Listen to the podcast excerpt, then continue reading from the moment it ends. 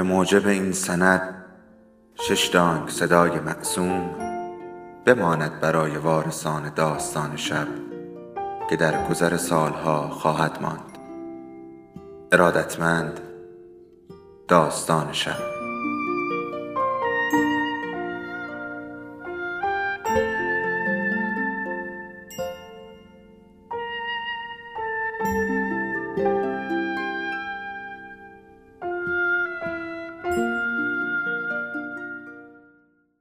یکی بود، یکی نبود.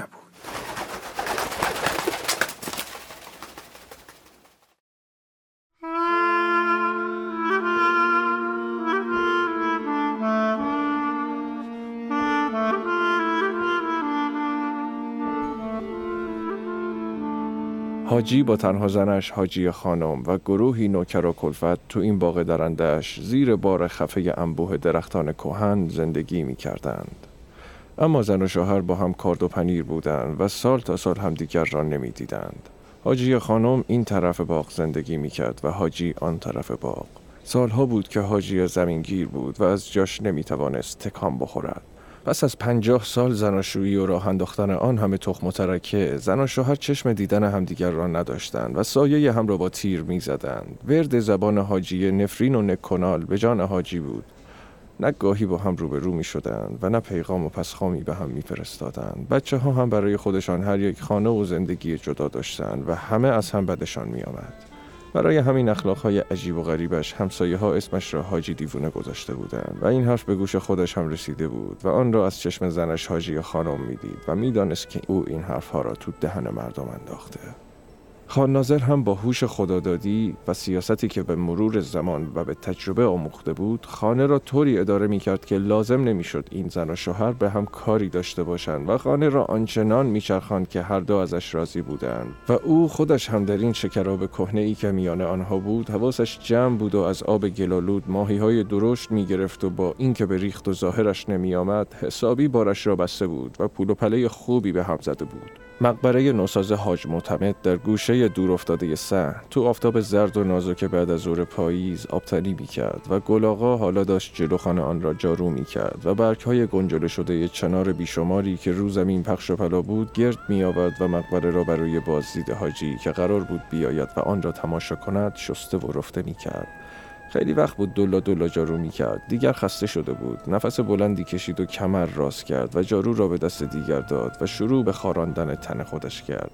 تنش زیر پیراهنی که از چرک و عرق تن آهار بسته بود و مثل پوست خیک دور از تنش مانده بود، زخم و زیلی بود. صورت و پشت گردنش همه زخم بود. این زخم‌ها را خیلی وقت بود داشت. اولها گاهی دوا و درمانشان هم می‌کرد، اما از زمانی که به او گفته بودند سوداست، دیگر ولشان کرده بود. اما گاهی آب زرشکی چیزی برای خنکی گیرش می‌آمد، می‌خورد که خوب بشود و خوب نمی‌شد. زخم‌ها خشک بودند اما همیشه می‌خاریدند و پوست سفید نازکی ازشان ور می‌آمد. لامصب وقتی به خارش میفته دیگه آدم از جون خودش سیر میکنه. مثل خوره‌ای ها شدم، همه ازم فرار میکنن، میگن کوفت گرفتی، آتیشک گرفتی، چه میدونم، میگن ماشرا گرفتی. جارو را پرت کرد رو زمین و خم شد و برگ‌ها را تو گونی ریخت.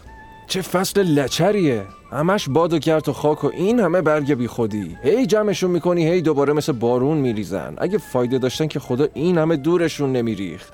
میخوام بدونم قرآن خدا غلط میشد اگه همینجوری از آسبه و پول میریخ؟ نمیدونم این پیرپاتالا چجوریه که همشون تو این پاییز و زمستون نفله میشن. حاجی هم خیلی سال داره ها، حالا که واسه خودش قبر درست کرده، قاسم وقت رفتنش باشه، خدا خودش میدونه. اما خیلی میراث خورداره ها، چند روزی هم پلو حلوا به راست. اما خدا نکنه آدم بدی نیست، معلوم نیست وقتی مرد تخم و ترکش همین شندر قازم به ما برسونن. اینجا اولش مقبره نبود، زمین بکش بود و حاجی دلش به این خوش بود که تو زمین بکش برای خودش مقبره ساخته بود.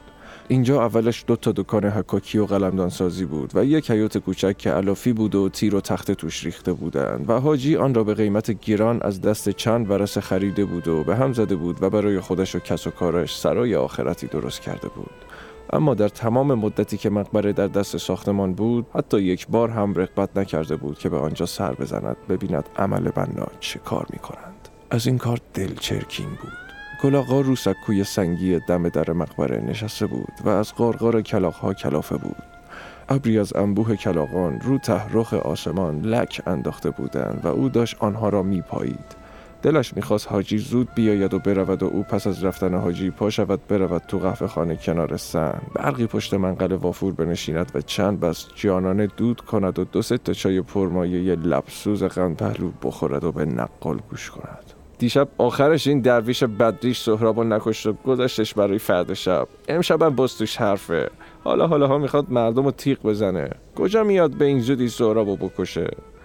و تا از دور هیکل حاجی را دید، مثل فنر از رو سکو پرید پایین و دست به سینه ایستاد و پشت سر هم تعظیم کرد. اندام میانه و فربه حاجی با عصای آبنوس سرنقره از پیش و هیکل تکیده و لاغر خان ناظر از پس به جلو خان مقبره رسیدند. حاجی آنجا ایستاد و عصایش را برد پشت سرش و سر آن را محکم با دو دست گرفت و به آن تکیه کرد.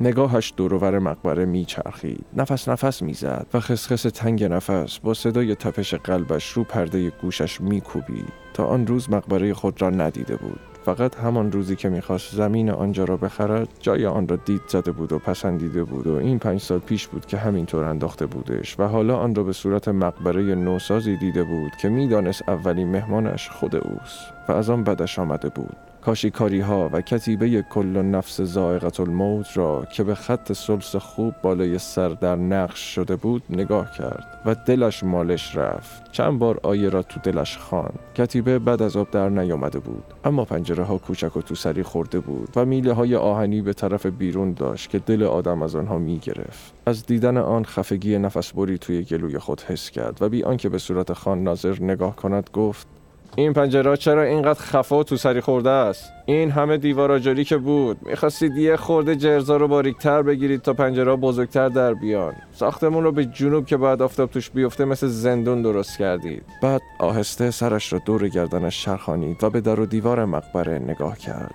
بیخ گلوش خوش شده بود و آب دهنش به آنجا نمی رسید. اگر در مواقع دیگر بود، حاجی به این نرمی و دلزدگی و بیفحش و فضاحت حرف نمی زد، مخصوصا در مورد کاری که برخلاف میلش بود. اما حالا که مقبره را دیده بود و مرگ را به خودش نزدیک می دید، دیگر حوصله بددهنی و فحش را نداشت. خان ناظر همچون اخلاق حاجی به دستش بود، صلاح ندید جوابی بدهد. خاموشی رو گفته ی حاجی سنگینی انداخت و پنداری از خواب گرانی بیدار شده باشد. به خودش گفت: اینجا هم ایراد بنی اسرائیلی میگیری؟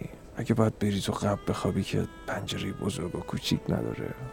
باز خودش به خودش پرید: عجب حرفایی میزنی، من چقدر پول تو این هلفتونی سلفیدم. اینجا آبروی منه، فردا دوست و دشمن میانشون اینجا رو میبینم. نمیخوام یه چیز گندی از آب در بیاد. سپس بلند گفت: بیرونش که چنگی به دل نمیزنه، بریم توش ببینیم چه خبره. سپس از راهرو تنگی گذشت و وارد مقبره شد.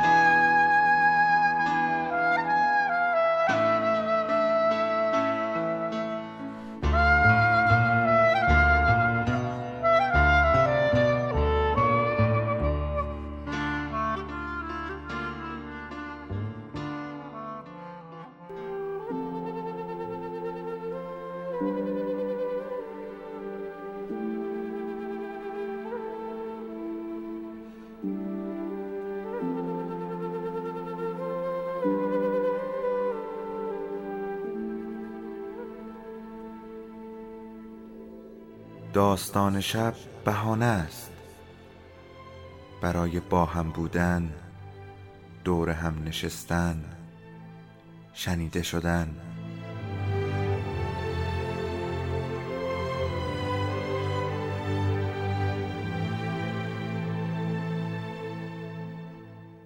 صدای افسانه ها رو میشنویم.